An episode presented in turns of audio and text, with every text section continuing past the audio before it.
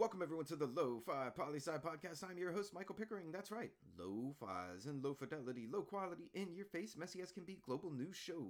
Here we're going to talk about that famous question, what's going on in the world today? It's Tuesday, Lo-Fi Nation, and you know what that means. It's time for Tuesday's Top 10 list. Every Tuesday from now on, we'll be looking at global indicators and surveys to see what countries hold the top 10 rankings in particular categories. We'll cover things like GDP, GDP per capita, HDI, Gini, largest populations, largest countries by size, happiest countries, and more. And if you're unsure what some of those things mean, no worries. We'll cover what each one of them mean before we jump into the list. Today's top 10 list HDI 2019, the United Nations Human Development Index. But what is HDI, you may ask? Well, let's find out together.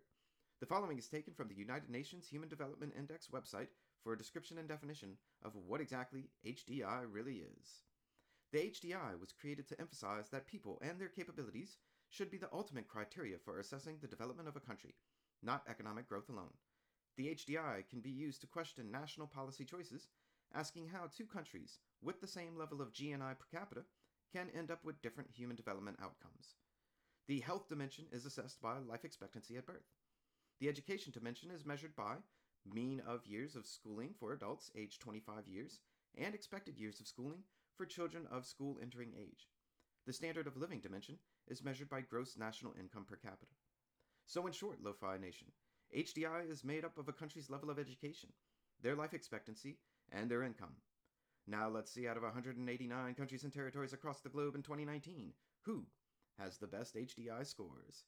And starting off our list at number 10 is Denmark. Number 9, the Netherlands. Number 8, Singapore. Number 7, Sweden. And tied at number 6 is Iceland and Australia.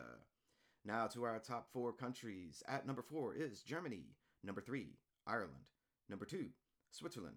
And coming in at number one on the Human Development Index is Norway. Congratulations to Norway for having the highest HDI at 8.954, being composed of a life expectancy of 82.3 years, an expected years of schooling at 18.1, mean years of schooling at 12.6, and a gross national income per capita with purchasing power parity of $68,000 a year. Whew! If it weren't so cold, I might move there. But what is this all about? This Human Development Index. Why should we care? And that is our question of the day. Why should we care about HDI scores? Pretty simple. The world is still developing as a planet. And we are still developing as a people. Not everyone across the globe is doing fine and dandy. In fact, many are struggling. Out of about 200 countries in the world, somewhere around 120 of them are still developing. The majority of the world live in developing countries. Traditionally, people just look at GDP to tell if a country is developed or not. But more and more, we see countries with high GDPs. Some of them have huge portions of their population still in poverty, still struggling. You see, Lo-Fi Nation, looking at a single indicator of development cannot tell you how a country and its people are really doing.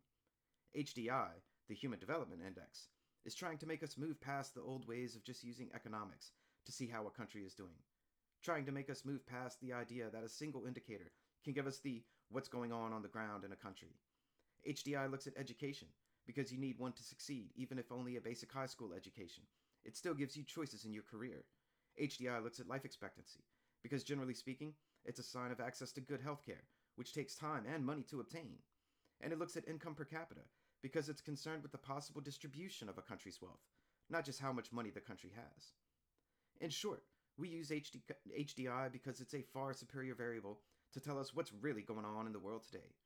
But as with all variables of development, it should be used over time to see changes and trends, and it should be used with other variables as well to paint a fuller picture of whatever country you wish to know more about.